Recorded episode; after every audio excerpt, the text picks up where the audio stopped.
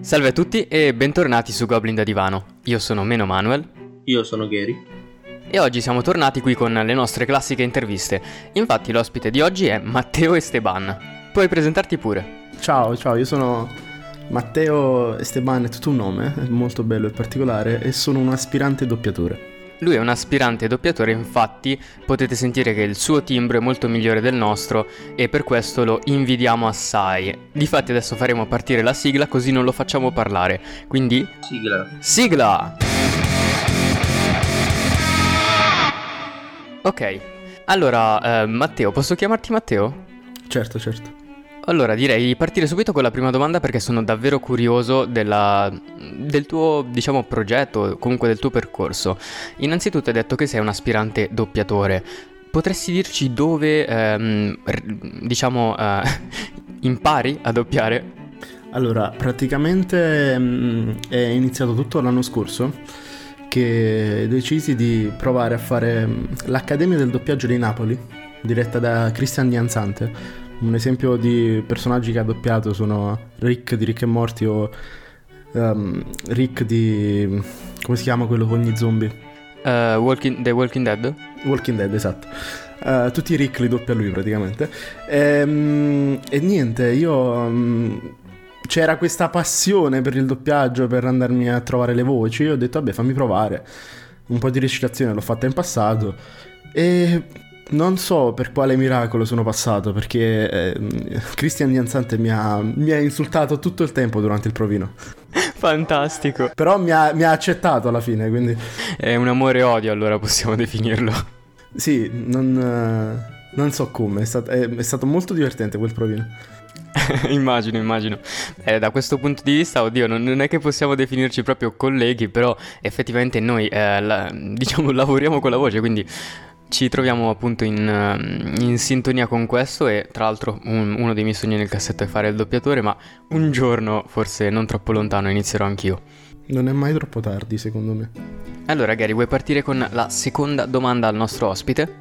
Io voglio domandarti uh, che cosa, uh, soprattutto che cosa fai nei tuoi social, nel, nei tuoi spazi pubblici?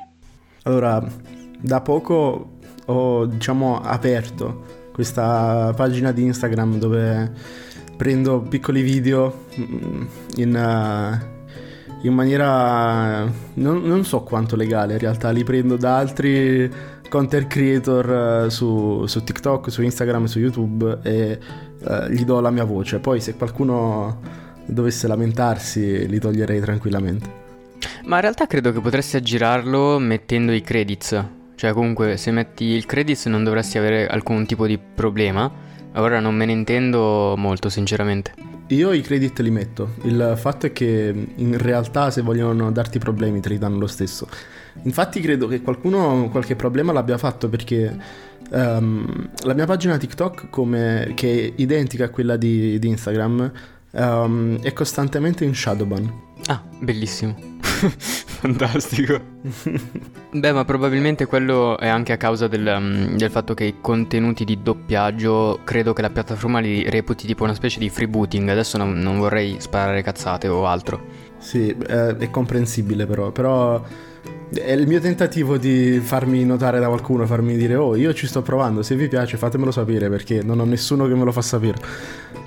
Fantastico. Beh, a tal proposito, se non sbaglio, ci sono piattaforme come eh, Momento Marchetta che, di cui non abbiamo nessuno sponsor, quindi è completamente a titolo gratuito. Dovrebbe esserci uh, Speaker o Spreaker, adesso non, non, ricordo bene come... o Radio Speaker, adesso appunto il, il titolo non me lo ricordo, forse poi te lo linkerò è un tipo un sito dove tu puoi dire ehi ragazzi a me piace lavorare con la voce, faccio questo, questo e questo, um, se volete lavoro per voi. E tipo lì puoi contattare web radio, puoi contattare uh, cercatori di persone che doppiano, presumo, adesso in realtà non me ne intendo uh, molto, però avevo fatto qualche giro lì e mi ero, mi ero messo in contatto con una web radio, quindi credo funzioni. Non, non, l'ho mai sentito, però mi, mi, puzza la cosa perché una volta su un, su un, sito del genere sono stato contattato e mi volevano come voce per una radio, così la chiamavano.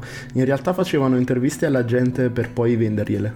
nel senso noi ti abbiamo intervistato, però se vuoi... Ah, ho capito. È orribile quella cosa.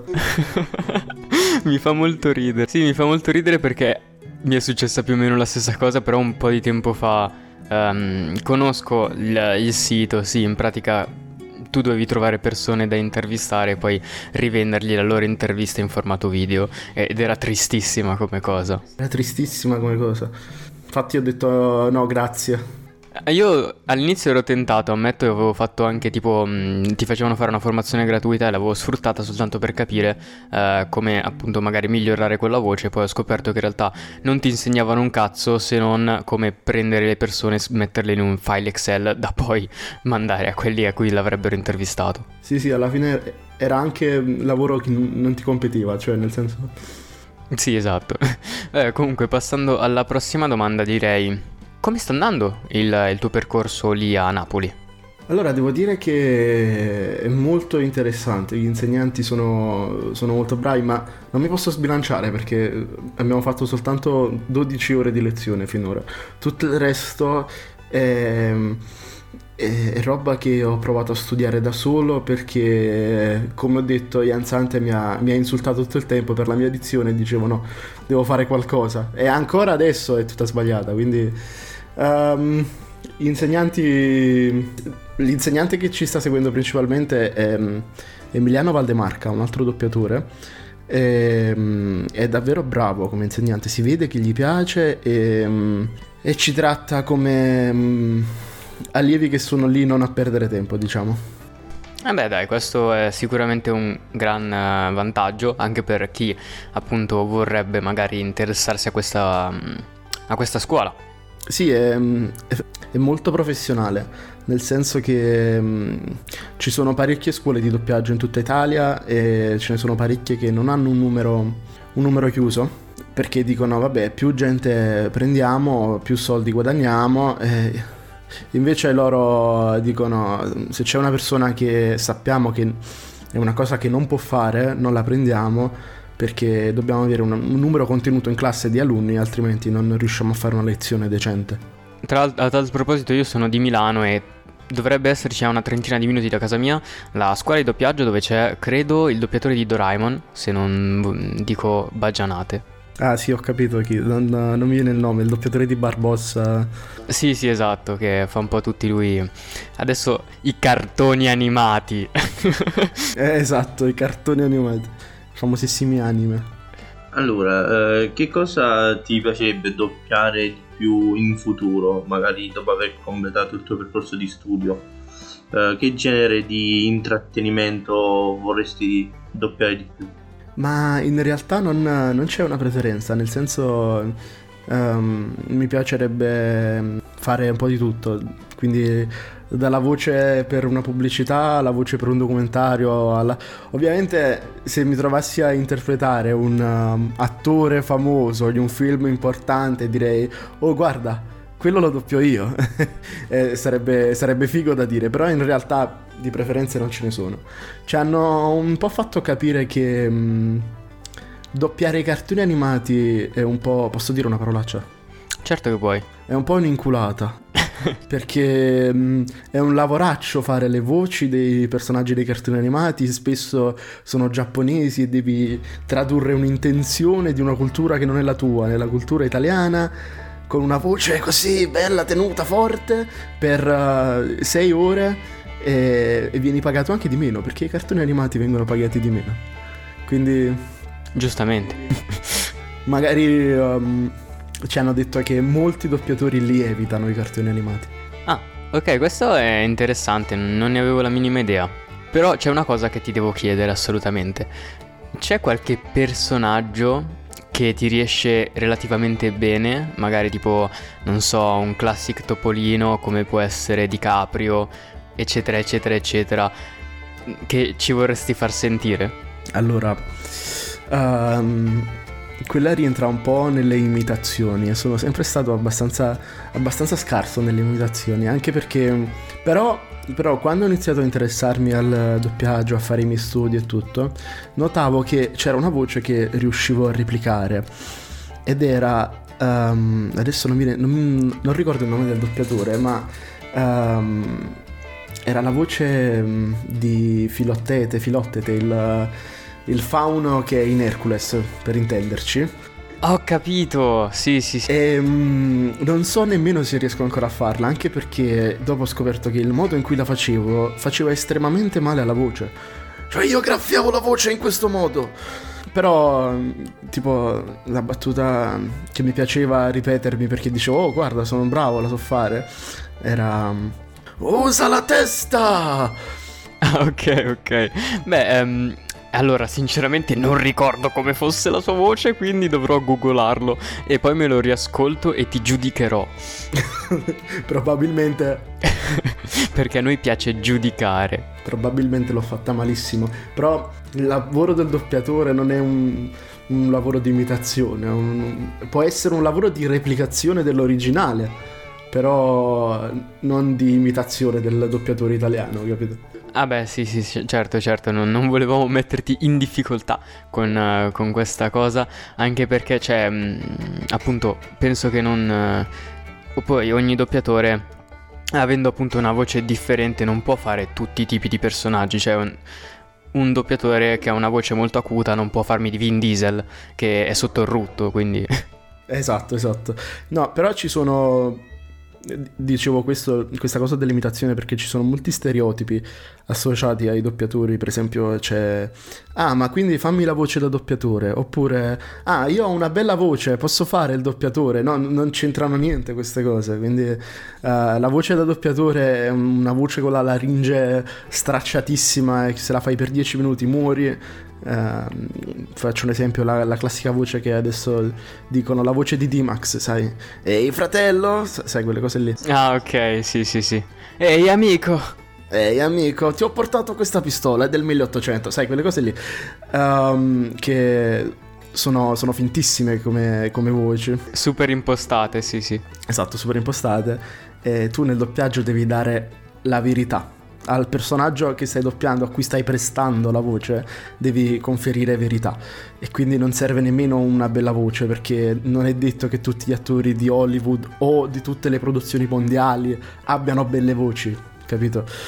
Uh, faccio un esempio, il doppiatore, oggi non, non, dirò nessun nome di doppiatore perché in questo momento non mi vengono, il doppiatore di Peter G- Griffin non è che ha una bella voce, ha la sua voce adatta per fare determinati personaggi come diciamo mi vengono in mente, non so, um, il, il, principe di, de, di Robin Hood, il vecchio cartone della Disney, i personaggi non avevano belle voci, tranne appunto Robin Hood. Mi sembra che il serpente avesse una voce molto, molto particolare che assolutamente non era piacevole a, da sentire, però. Però giustamente era un serpente. Esatto, rispecchiava molto il personaggio.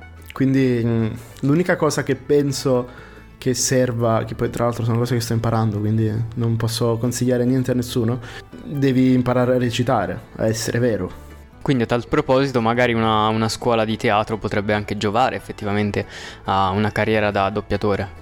Sì, è, è così soprattutto um, immagino più le compagnie amatoriali che magari anche se non sei lì a studiare vedi un po' come funziona la voce sul palco o potrebbe essere anche un'accademia cinematografica che ti insegna eh, la recitazione da, da, cinema, diciamo, da televisione, che sono due tipi di recitazioni diverse. Sul teatro ti muovi, devi tenere la scena, ampi gesti con le mani, nel cinema hai poco spazio, la voce deve essere piccola, però il punto è sempre lo stesso, devi restituire una certa verità. Uh, io ti voglio chiedere, ma quando tu ti approcci al doppiaggio, qual è il tuo stato mentale? Come ti ci approcci al, al, al, alla scena? Allora, ehm, parlando di questi doppiaggini che io chiamo i, i stupidi doppiaggini che faccio su Instagram, quello che faccio è trovare dentro di me una sensazione simile a quella del, della scena. Ma ovviamente sono sempre scene un po' comiche, quindi è un po' più leggera la cosa. Però per esempio l'ultimo doppiaggino che ho fatto dove c'era un uomo che piangeva mentre affettava una cipolla e questa cipolla che parlava, um, ho dovuto la, la, voce originale era molto sentita, cioè sembrava davvero stesse piangendo davvero, stesse soffrendo davvero quest'uomo che parlava nel video. E quindi dovevo trovare dentro di me una sensazione simile. Ovviamente nei miei ricordi, nella mia vita, non ho mai pianto, un pianto sentimentale nei confronti di una cipolla e quindi ho dovuto immaginare di sacrificare il, um, il mio cagnolino. E stavo male davvero, quindi è una cosa tristissima, però una volta registrato, una volta venuto bene, passato, sono andato dal mio cagnolino, ho fatto "Ah, quanto sei bello". Mi dispiace aver immaginato di sacrificarti, però, capito? Ma ora ti farò ti darò a Satana così potrò recitare ancora meglio. esatto. Se non riesci a trovare dentro di te la sensazione, te la devi inventare in qualche modo.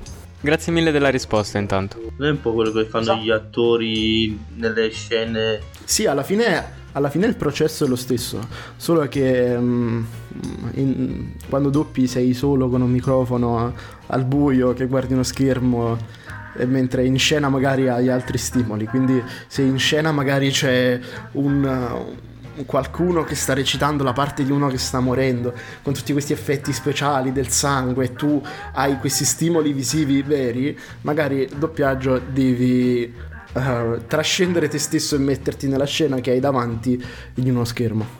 Certo, certo. eh, E penso sia difficile effettivamente. In realtà non ho mai provato a, a doppiare, quindi non ti saprei dare un'opinione eh, sincera, ma credo effettivamente sia difficile anche perché eh, noi giochiamo a DD e quindi molto spesso ci troviamo a fare voci differenti in base al personaggio che... mm, Anch'io gioco a D&D. ok. quindi penso eh, ci capisci molto bene Sì, sì. E, questo penso sia una specie di, credo, recitazione. Adesso in realtà non me ne intendo molto. Alla fine i giochi di ruolo come, come D&D è un'interpretazione. Cioè c'è sempre chi riesce a entrare meglio nel personaggio e chi magari dice il mio personaggio piange. Giusto, giusto. E, e quello ovviamente è una cosa eh, bellissima anche quella. Cioè, io immagino proprio una scena in cui arriva il doppiatore e fa il mio personaggio piange. Eh, esatto, e dice ma dai, ma dai, faccela un po'. Ah, a, a tal proposito mi, eh, mi è venuta in mente una cosa super bella, no? Che molto spesso nei videogiochi capita che ci siano dei doppiaggi di mm, non brutti, mettiamola così, fuori contesto, come magari un personaggio che deve saltare da un, pola- da un palazzo si gira e parla con l'amico tipo Ehi ciao, oggi dobbiamo saltare da un palazzo, come ti senti? e, e a volte stona molto, come, come la pensi tu rispetto a questo tipo di doppiaggio nei videogiochi? Ehm, guarda, non lo capisco, non lo comprendo e sinceramente non, non so nemmeno come funziona perché non fa parte delle... ehm, cioè, per esempio, ti potrei dire ogni fascia di doppiatore, di tipo di doppiaggio, come viene pagata, come viene retribuita e come ci si lavora dietro. Non so come funziona il doppiaggio di una voce di un videogioco, non, non ne ho idea, però immagino che il problema sia nella- nell'attore che non ha idea di quello che sta facendo. Cioè, nel senso, non ha, idea, non ha mai giocato a un videogioco, magari, o ehm, non riesce a immedesimarsi nella scena in un videogioco che magari è soltanto una clip. Non, non lo so, non, non ti so rispondere. Eh sì sì, effettivamente molto- deve essere molto difficile anche eh, in quel caso. Mi viene in mente appunto un esempio di, credo, se non erro, il doppiatore di Vegeta non ha mai visto Dragon Ball, però è riuscito a farlo in maniera buona. Il, eh, Claudio Moneta. Claudio Moneta, giusto? Ah, mi è venuto un nome, dovevo dirlo, capito? non sapevo non avesse mai visto Dragon Ball, però ehm, so che i doppiatori in sala eh, spesso non hanno idea di cosa stanno facendo, nel senso che eh, tu oggi devi eh, dare la voce per eh, 70 righe. Eh, 70 righe, l'attore vedrà soltanto le 70, le 70 righe eh, che- cui competono. Quindi magari se il personaggio una scena prima eh, eh, non parla e gli è morta la moglie, non, eh, lui non lo sa perché eh, gli viene detto Ma è terribile! Gli viene detto dal, dal direttore di doppiaggio senti guarda tu in questa scena stai malissimo perché è successa questa cosa vai hai 30 secondi per leggere questa frase in modo decente Io mi sono immaginato una scena fantastica, cioè arriva il doppiatore in sala, legge questa frase e fa tipo la scena magari nel film è un funerale, lui arriva, ehi ragazzi mi sono perso qualcosa. Eh, esatto, esatto. Tutto, tutto contento. Poi il, direttore del doppiaggio, se è un bravo direttore del doppiaggio da dietro dice no guarda, non hai capito niente, però ci sono dei film in cui dici ma questo doppiaggio fa un po' cagare e eh, spesso non è colpa del doppiatore, capito? Colpa del direttore. Ok, perfetto, mi hai risposto in modo, uh, come, come, si può, come, si può, dire, tipo modo bellissimo, ma non bellissimo perché suona male. Allora, io ti faccio la mia ultima domanda personale. Um, secondo te il, il doppiaggio ita- italiano come è messo, secondo la tua parere? Ci tengo a precisare che queste sono tutte risposte di uno che... Eh, vorrebbe fare il doppiatore e che non ne sa molto. Uh, ci teniamo a precisare questa cosa. Um, secondo me è messo molto bene. È, è, molto allenato il doppiaggio italiano. Almeno per quanto riguarda, riguarda le, le, aziende importanti. Tu, tu pensa che il doppiaggio in Italia è... Credo che il mestiere del doppiatore sia nato in Italia a causa di eh, diciamo a causa di Mussolini. Ok. Perché eh, diceva io non voglio che nel mio paese si sentano film con lingue straniere e quindi è nato il mistero del doppiatore.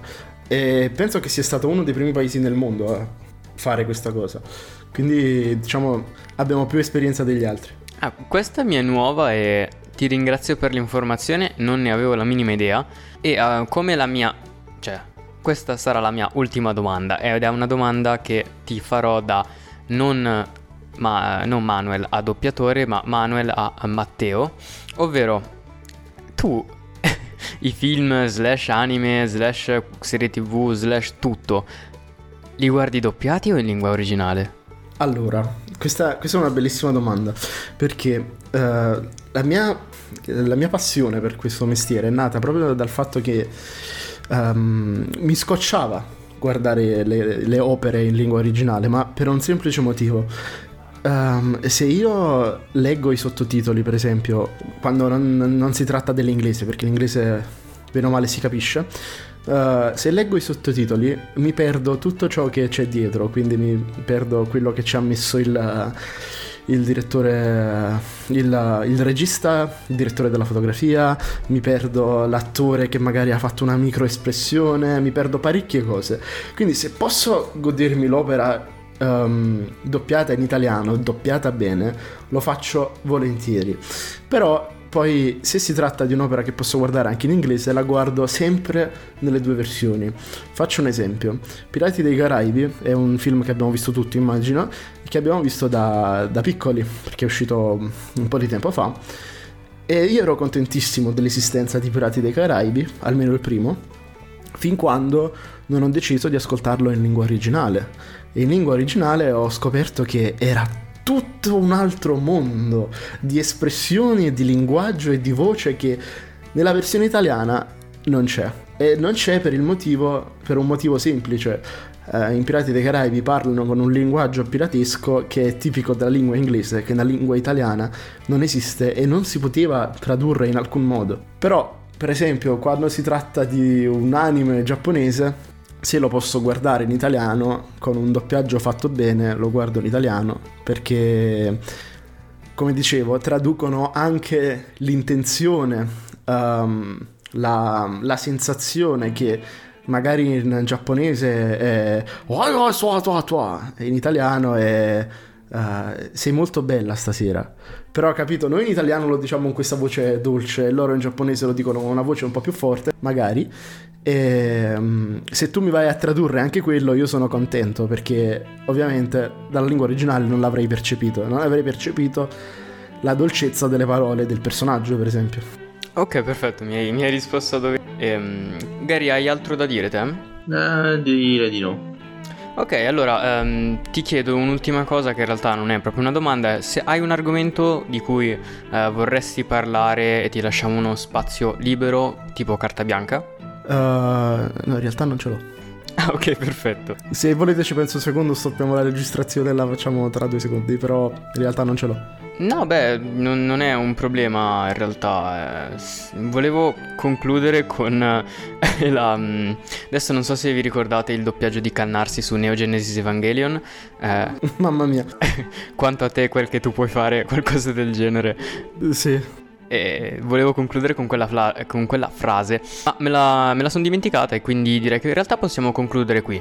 Quindi noi ringraziamo Matteo Esteban, ricordiamo tutto attaccato, che è un nome unico, e ehm, Grazie a voi, grazie a voi. È stato divertente.